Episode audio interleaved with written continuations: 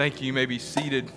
Good morning and welcome again. My name is Craig Thompson. I'm the senior pastor here, and it is our privilege to have you with us this morning as uh, spring tries to work its way into our days. So, uh, with that comes comes pollen. So, if y'all would pray for me uh, through this sermon, I have have uh, have uh, had uh, bit of a cough for about the last 15 minutes. So if y'all pray for me, I appreciate it. Uh, good morning again. A couple things that I would like to mention. We're going to be in Mark chapter 10 if you want to go ahead and start turning there in your Bible. Uh, we do have life group fellowships this afternoon. Uh, there are no regular evening services happening here. If you are new to us, our life group fellowships, we believe that fellowship is an integral part of life groups so that there can be real ministry and accountability that takes place in those. We believe that uh, real fellowship can't always happen inside the walls of a church building. So we encourage y'all to spend time together outside the walls of the church building, but we know how difficult it can be to carve out that time. So because it matters enough to us, we cancel everything on Sunday afternoon uh, once a quarter so that our life groups have time set aside where they can go and spend time together. So hopefully your life group has scheduled something at some point this weekend. Um, if you do not have a life group, I would urge you to get with Pastor Kevin, and he can help. Pastor Kevin, there he is, um, and uh, he can help you to uh, find a life group or just ask around. We have lots of life groups here uh, for sort of every stage of life. If you're a guest with us this morning, uh, thank you for being here, and I hope that you'll visit a life group sometime soon. Uh, that's the lifeblood of our church. So uh, that's what we got going on this evening. Um, I appreciate that last song. Really enjoyed that. And I was just noticing we had, we had our children sing this morning, and uh, felt like we had the youth movement up here this morning with uh, the girls on the drums and, and the boys over here with the strings. Uh, so, so young. It's important. We don't bring our kids up here to, to sing in front of you so that they can uh, be a part of a show. It's important that our children begin to learn to, to help participate and lead in worship at early ages. And so we want them to participate in that, and we love to see them participate on Sunday mornings. I like it when you not so young people do it too, right? We're not, you know, we're thankful for everybody, but uh, just thank you for being here. Hopefully by now you've made it to the book of Mark, chapter 10.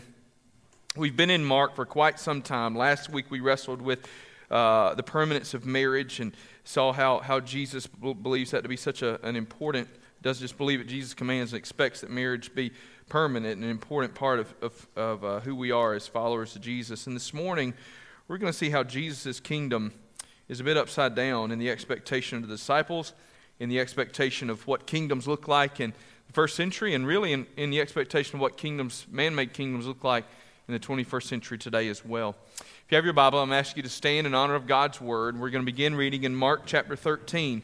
Listen, I'm going to read all the way through verse 31. Some of you, it might be a little much. If you need to sit down, that is, that is just fine. Hear now, for this is the Word of God. And they were bringing children to him that he might touch them. And the disciples rebuked them. And when Jesus saw it, he was indignant and said to them, Let the children come to me. Do not hinder them, for to such belongs the kingdom of God. Truly, I say to you, whoever does not receive the kingdom of God like a child shall not enter it. And he took them in his arms and blessed them, laying his hands on them. And as he was setting out on his journey, a man ran up and knelt before him and asked him, Good teacher, what must I do to inherit eternal life? And Jesus said to him, Why do you call me good? No one is good except God alone. You know the commandments do not murder, do not commit adultery, do not steal, do not bear false witness, do not defraud, honor your father and mother. He said to him, Teacher, all of these I have kept from my youth. And Jesus, looking at him, loved him and said to him, You lack one thing.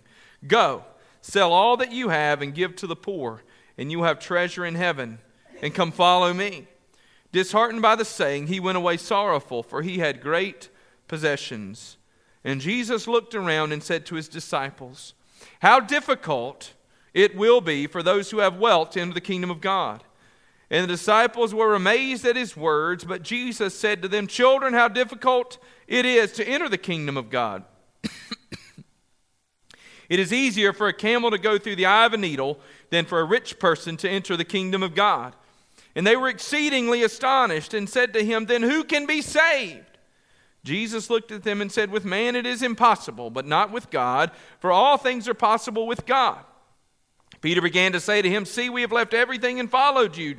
Jesus said, Truly, I say to you, there is no one who has left house or brothers or sisters or mother or father or children or lands for my sake and for the gospel who will not receive a hundredfold now in his time. Excuse me. Houses and brothers and sisters and mothers and children and lands with persecutions and in the age to come eternal life. But many who are first will be last, and the last first. Kevin, will you pray for us?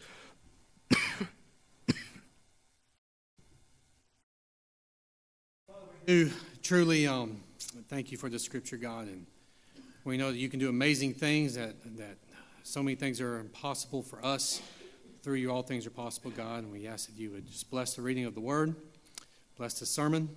Uh, pray for Craig right now that you would help him to be able to uh, have a strong voice uh, to proclaim your Word. In the name I pray. Amen. Thank you. It's, it's relatively appropriate that I would stand before you with a voice that doesn't want to cooperate, since our sermon is a stark reminder this morning that God, God is, is not tilted toward the strong and the powerful. Instead, His is an upside down kingdom, a kingdom that welcomes the weak and the helpless. The disciples had a misplaced understanding of Jesus' ministry. See, he was a, a king, his was a kingdom open to children, but resistant to rich young rulers. Jesus isn't a king only for the powerful, but for the helpless and even for the oppressed. This week, South Carolina and Georgia will be a buzz. The Masters Golf Tournament is upon us. They're at Augusta National Golf Course. Augusta National is one of the top rated golf courses, depending on where you look, maybe the top rated golf course in all the country.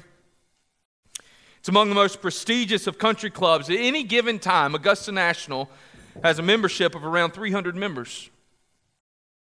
The membership fee is rumored to be between $20,000 and $50,000 as a buy in. And an annual, y'all are gasping, that's pretty low for a, a, club that prestigious, believe it or not. Annual fee between five and $10,000. Now, we don't know this for sure because they don't actually tell anybody. That came out of a USA Today article in 2002. That's the last time anybody leaked anything. Membership to Augusta National is not like a membership in other places. You can't just drive up with a $50,000 certified check at the door and say, I'm here to join. Membership in Augusta National was reserved only for those who are personally invited to join. It seems to those who are on the outside that it's not merely wealth that buys one into Augusta National. It seems to be reserved not only for those who have the, the financial means, but also who are people of significant accomplishment. Suffice it to say, you got to really be somebody to join the likes of Condoleezza Rice, Bill Gates, Darla Moore, and Warren Buffett. Augusta National represents the kind of exclusivity that we sort of expect of greatness. Most likely, this is the sort of exclusivity that disciples had grown to expect of Jesus' kingdom. Now, we shouldn't be too hard on them. And this is why. You see, anytime that we're a part of a club or an organization or a group or a team, we tend to, to sort of want to believe that it's pretty exclusive because we're a part of it. And we don't just want to be a part of something that everybody's a part of. The disciples expected and wanted Jesus' kingdom to come with the same sort of pomp and glory as the other kingdoms of which they've been aware. See, if Rome could do it, Jesus could certainly do it better. But as we're going to see this morning, Jesus' kingdom was very different. It was an upside down sort of kingdom. And, folks, I want to suggest that we probably need to adjust our view of Jesus to be more in line with his kingdom expectations. As we wrestle with the question of how is it that you view Jesus, think it's important that we understand that the way that we view Jesus is going to affect the way that we view his kingdom. And the way that we view Jesus and his kingdom is certainly going to have a significant impact upon the way that we participate in building up his kingdom. And so this morning, how is it that you can join Jesus in building his kingdom? The first thing we see from this passage, now I sort of combined these two sections of Scripture, and it's a long section we read this morning from 13 all the way to 31. Lot longer than we normally do, but they, they cover similar topics. And, and I just thought it would be important for us to wrestle together through these ideas as they're presented to us in the scripture. And the first thing we see is that in Jesus' kingdom, we have a responsibility to welcome the helpless. Welcome the helpless. Now, this strikes against our nature. We don't naturally gravitate toward the helpless, but we naturally gravitate toward those who may be able to help us, those that may be able to offer things to us. But this is not in keeping with the expectations of Jesus' kingdom. The kingdom of God doesn't belong only to the strong and the mighty, but to the poor and the helpless among us as well. Turn with me to the book of James, chapter 2. See what James, the brother of Jesus, has to say to us about how it is that we should participate. My brothers, show no, I'll let you turn. That's a good sound. And if y'all are going to turn, I'll wait on you because I want you turning them Bibles. My brothers, show no partiality as you hold the faith in our Lord Jesus Christ, the Lord of glory. For if a man wearing a gold ring and fine clothing comes into your assembly, and a poor man in shabby clothing also comes in, and if you pay attention to the one who wears the fine clothing and say, You sit here in a good place, while you say to the poor man, You stand over there or sit down at my feet, have you not then made distinctions among yourselves and become judges with evil thoughts? Listen, my beloved brothers. Has not God chosen those who are poor in the world to be rich in faith as and heirs as and rich in faith and heirs of the kingdom which he has promised to those who love him. But you've dishonored the poor man. Are you not the rich ones who oppress you? It's, ah, can't read. Are not the rich ones who oppress you and the ones who drag you into court? Are they not the ones who blaspheme the honorable name by which you were called? James urges us not to show deference to the rich. And Jesus goes on to say that we're to give the same privilege to children as we are to the powerful. Now, we're going to take a spiritual lesson from this, but I want to suggest to you, and this is going to be in your study notes for this week. There's not only a spiritual lesson in this for us to keep in mind that we need to show a uh, privilege even to the powerless among us, but I think that there's a, a, a real practical application that children deserve our attention. Children deserve our attention in the ministry, in the ministry of the church. Children deserve our attention in our homes. And we have a responsibility, according to Deuteronomy chapter 6, to raise our children, even our grandchildren, up to know the things of the Lord. In the first century, children were to be seen and not heard. You understand? The disciples saw the children coming to Jesus and they said, No, no, no, no. This is an important meeting. This is an important man, and this important man doesn't have time for unimportant things and unimportant people. Children are unimportant in the kingdom. You need to take your kids somewhere else. Now, again, we G rate the Bible and we read it like a Disney story. And Jesus sort of becomes a sweet grandpa.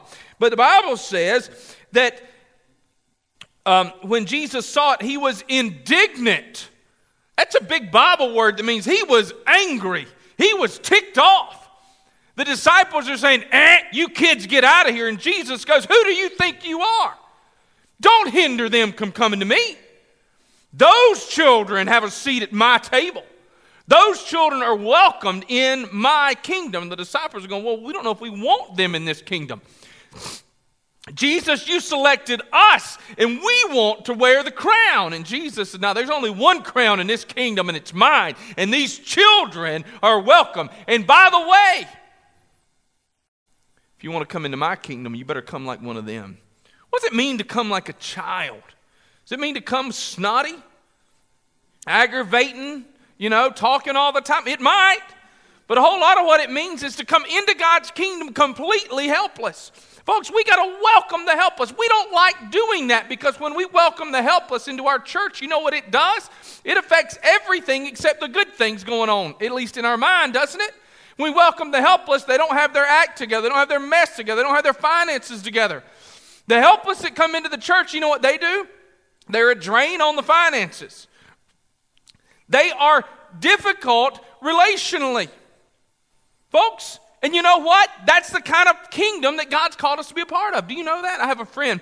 He pastors a church in the upstate of South Carolina, and it's a church that is geared toward recovering addicts and alcoholics. It's a mess. Like it's an, they're joy to worship with.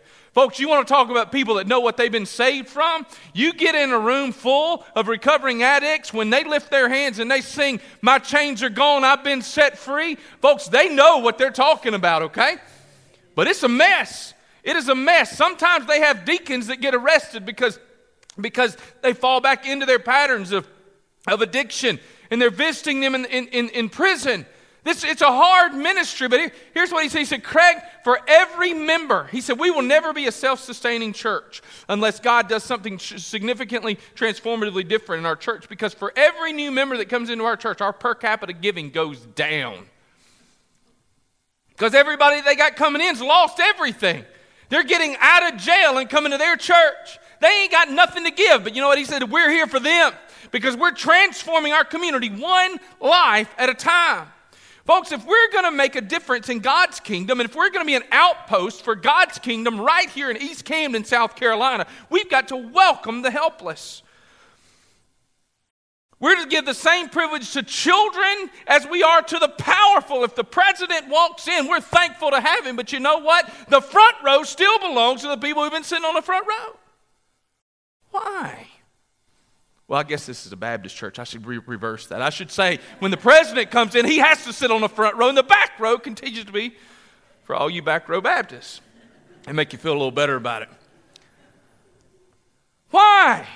Because we don't show deference. Because in God's kingdom, the Bible says there's neither Jew nor Greek, slave nor free. We have all been made one through the blood of Jesus Christ. And everybody is equal. And at the foot of the cross, the ground is level. Folks, what's it look like to view Jesus rightly? We begin to welcome the helpless into God's kingdom. We begin to welcome the helpless into our church. We don't just welcome them, we grab them by the hand and we drag them in. Why? Because this, of all places, is the safest place on earth where they should be allowed to be. This is the place where they find hope and healing. And listen here. I keep talking about all the theys. Check this out. All of you are helpless and hopeless in one way or another. And we're going to see in just a minute that if the only way you know how to refer to the helpless is as the them, you might be in a lot more spiritual trouble than you realize. Welcome the helpless. That's what it looks like to have a heart that's open to the things of God. The disciples didn't grasp this, they wanted to kick the, the children out. But Jesus, look, he took them in his arms and blessed them, laying his hands on them. It wasn't just let the kids come. Jesus gets down on his knees and he says, Bring them in. He sits them up on his lap. And he says, Disciples, you look around. Do you understand how this is pie in the face of these disciples? They were publicly rebuked by Jesus. Folks, this isn't nice Jesus. The children thought he was super nice. Every adult in that area was covering their face, going, Ooh. Because you know it had to be Peter because he never shut his mouth. Peter's going, You don't belong here. The other disciples are going, You don't belong. This is the same group of disciples who had found the man casting out demons in Jesus' name. So, no, no, no, you're not a part of us. We, we are the in group. You are the other group. Jesus looks at his disciples and says, If you're not careful, these children will be the in group and you'll be on the outside looking in. Welcome the helpless. Not only must we welcome the helpless, second thing this morning we see is that we must humble ourselves. now, we move on from the children, and, and, the Bible says that he was setting out on his journey. A man ran up and knelt before him. We know this guy from our King James raising as the rich young ruler. The rich man came with all of his stuff. He comes to Jesus and says, Good teacher, what must I do? Now, what the Bible doesn't give us is tone inflection. We don't, we don't generally get in the Bible uh, like a, a parenthesis that he says with, you know, a sappy voice. We don't know exactly how he said it. So we don't know if he ran up to Jesus and says, Oh, good teacher, what must I do? Or if he came up with a bit of sarcasm and sort of a, a, a, a super spirituality. And he says, Oh, good teacher, what must I do? We don't know exactly how he said it. But we know that he comes up and Jesus offers a bit of a rebuke again here. Why do you call me good? There's no one good except God. Jesus says, Don't come flattering me. Your flattery will get you nowhere.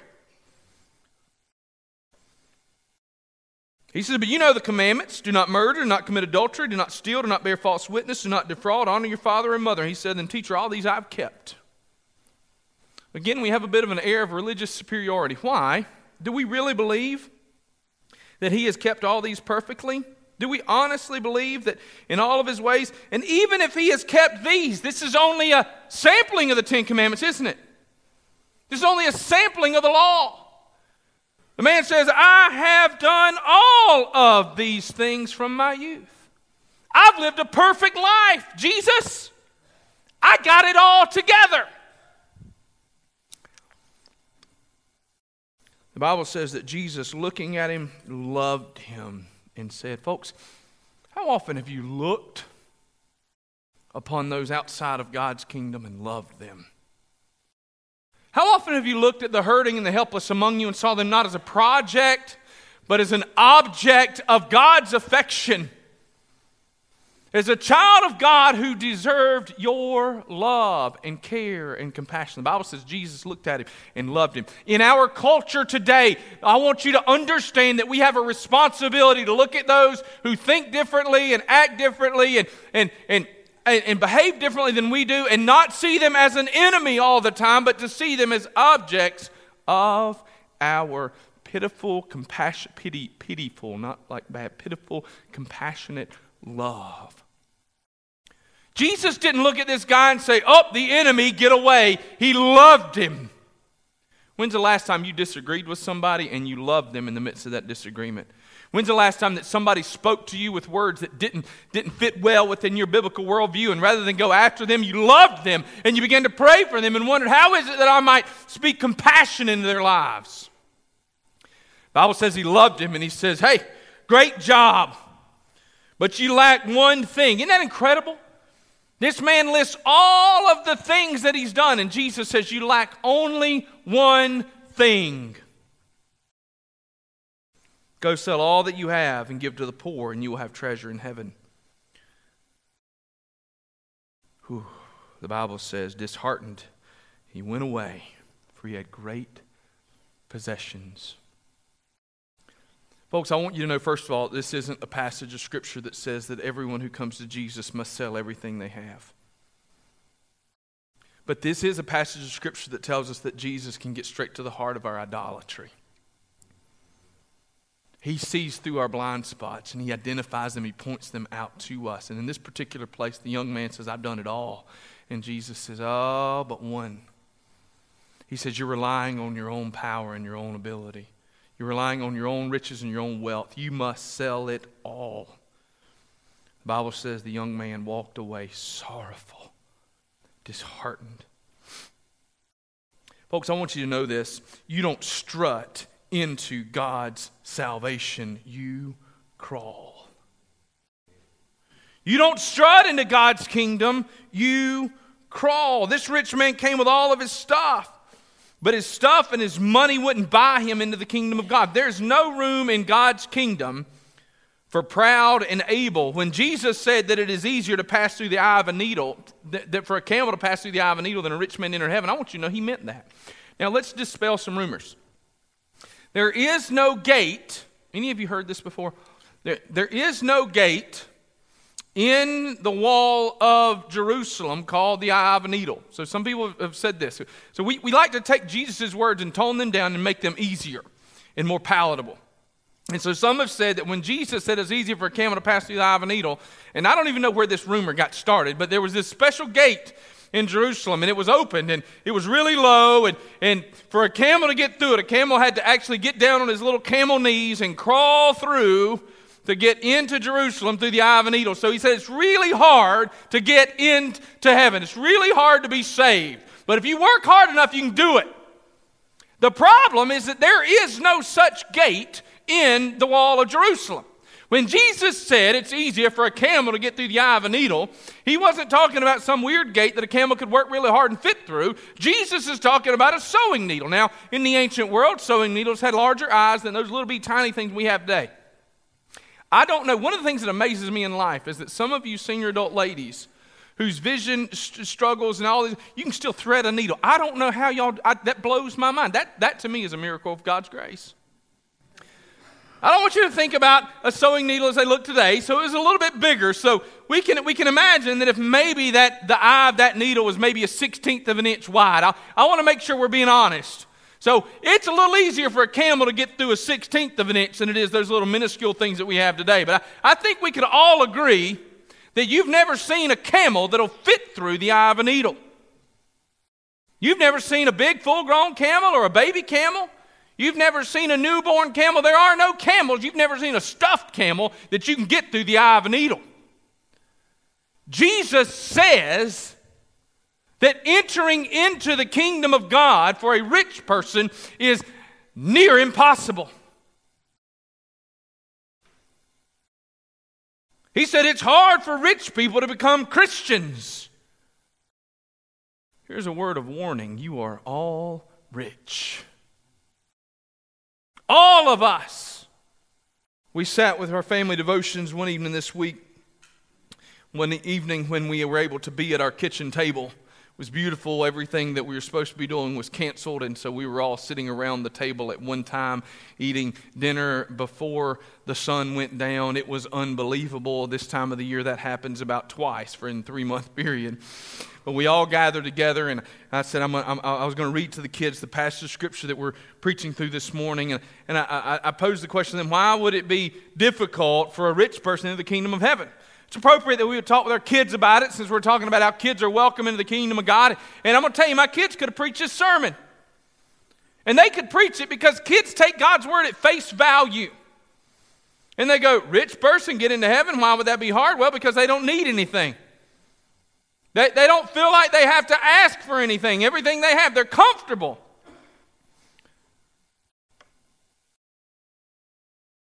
Did I mention that you don't strut into God's kingdom, you crawl? Folks, those of us that have never had to beg don't like the idea that we ever would.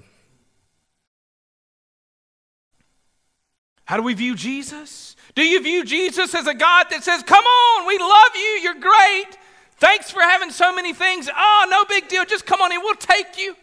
You're rich. And the first century, it was sort of anathema for Jesus to suggest that this rich man who had kept the law was not going to enter into the kingdom of God because all the people around him would have assumed that this is a good fella. He, he's pious. He shows up at church. He drives up in his new chariot every week. He looks good in his, in his you know, Cadillac chariot. He's got everything. God must really be blessing this man. And what they don't know is that in his heart of hearts, what he harbors is not praise and adoration and humility toward a holy God. What he harbors is pride, knowing that he has done everything to satisfy God and God owes him something.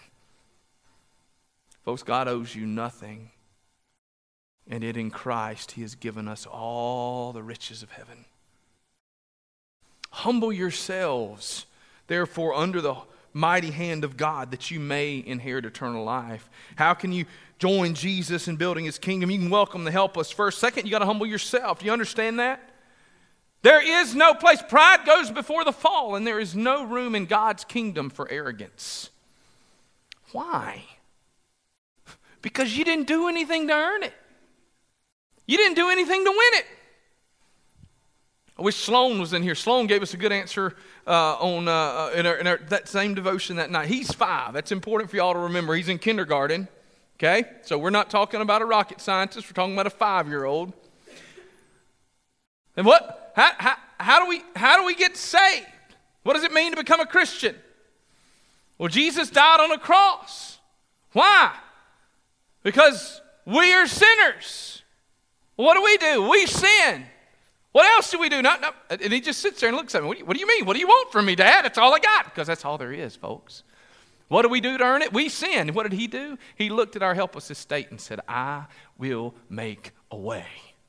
That's the reason there's no room for arrogance in the kingdom of God. Because I've got no claim on it except for the blood of Jesus. He died for me, not the other way around.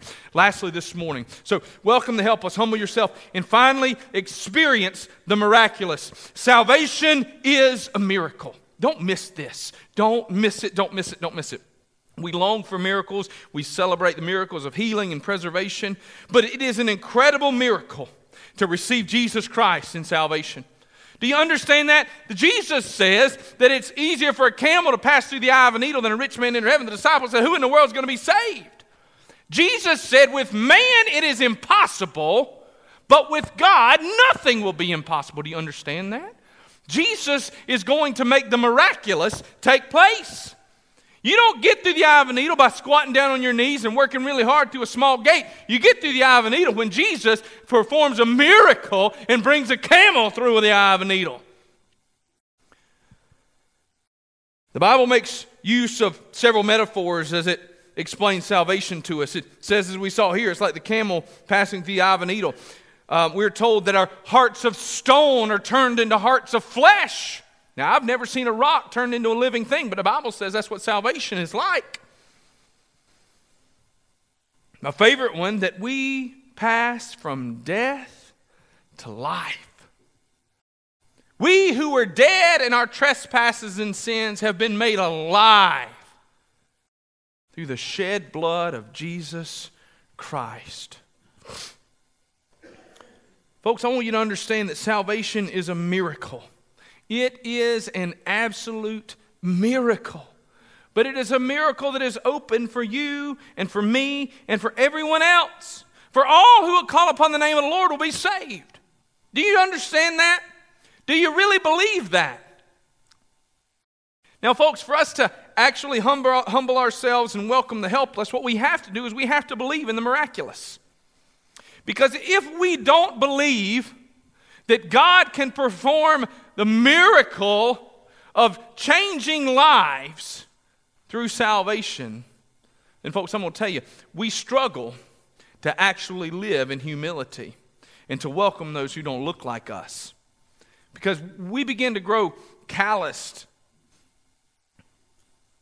and arrogant. And here's what we say well, they'll never change. Well, they could never be different. We don't want those kinds of people here. We know what they're like. Now, for some of you, you've even heard the devil whisper other things, and you begin to buy the lie in your own life. I can't change. I could never be different. I am what I am. Period. I'm, I'm a loser. I'm a bad husband. I'm a bad wife. I'm a bad dad. You know, my, my father was a problem and my grandfather was a problem. And so, you know what? I am too. And there's just nothing, nothing that can be done about it until we go to God's Word. And in God's Word, we, we discover that there is something that can be done about it. The Bible says in the book of Colossians that at salvation, Jesus transfers us from the kingdom of darkness into the kingdom of the beloved Son of God. He actually uproots us from our sinful strongholds and sets us down on the rock that is Jesus Christ. We sang this morning, My feet are planted on the rock. That's what happens in salvation. I'm transferred from the domain of darkness into the kingdom of the beloved Son of God.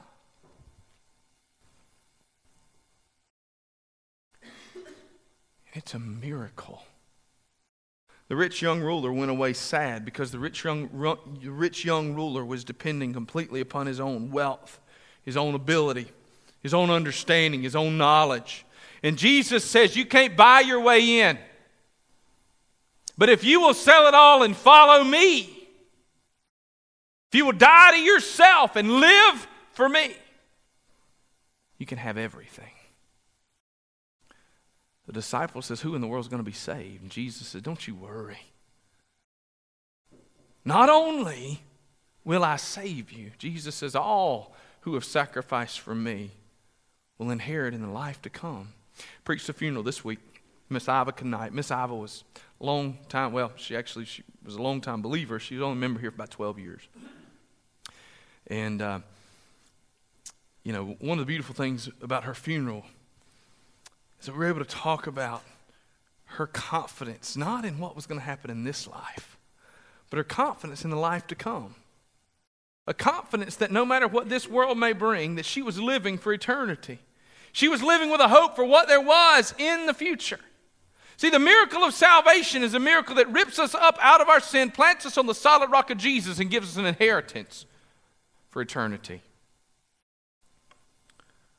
What's it look like to view Jesus as he is? What's it look like to join Jesus in his kingdom? We welcome the helpless. We humble ourselves. And, folks, we can experience the miraculous a changed heart, a renewed life. We can see families put back together. We can see lives delivered from addiction.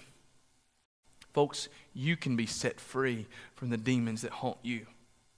That's the power of the gospel. So, this morning, in closing, I want to invite you to experience the miracle of Jesus Christ. The Bible teaches us that all have sinned and fallen short of God's glory. See, it's easy for us to think about those people, but the reality is, those people are us. All have sinned and fallen short of God's glory. And as a result of our sin, the Bible says that we deserve to inherit Eternal punishment in a real place called hell. The Bible says that hell is the dividend that is paid. It is the, the, the result, the reward for our sin. But, but, Jesus died that we might live. See, on the cross of Calvary, He took your sin and mine. On the cross of Calvary, Jesus said once for all that there is no them and us. Jesus said there is me and you. And all who would call upon Him, that is Jesus Christ, would be saved. Do you need a miracle today? Do you need one? Can I tell you that I know the God of miracles? You say, Craig, how do you know? Because I can remember nearly 30 years ago now when he ripped me out of my sinful estate and planted my feet on the rock of Jesus Christ. You see, I've seen lives delivered, I've seen marriages transformed. I've seen deathbed confessions, and I have a confidence that there are some who walked to their deathbed lost, but opened their eyes in the kingdom of God. See, I believe that Jesus is a God who loves you right where you are, and that your sin though it has separated you from Him, has not separated you so far that the cross of Jesus can't bring you back. This morning, would you come? Would you come and experience the miracle of salvation? There may be some of you this morning that say, you know what? I- am so thankful that God saved me years ago, but today I'm in a mess. My life's in shambles. Perhaps it's not your life. Perhaps you're praying for God to work a miracle in the lives of your children or your grandchildren or your coworker or your neighbor. Perhaps there are those around you who need to be welcomed into Jesus' arms, to be told that to such belong the kingdom of God. Perhaps there are those that you know have trusted in themselves and they need to be broken. And today you need to come and pray right here at this altar and pray, Lord God, would you work a miracle in the lives of those I love?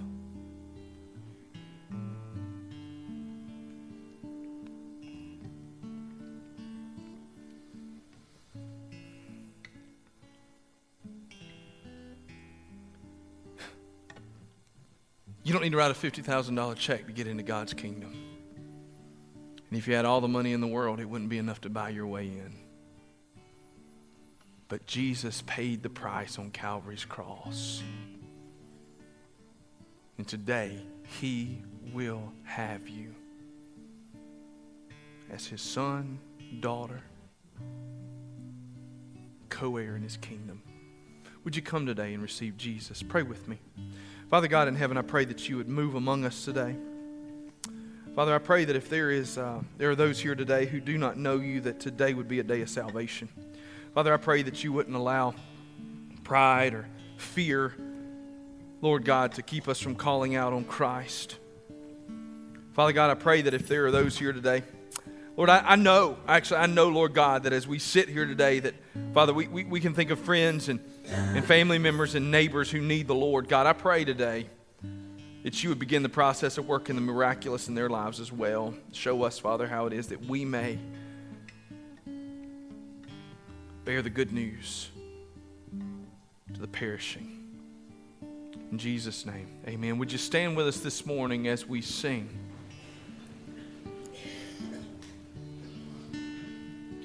There's a place Amen.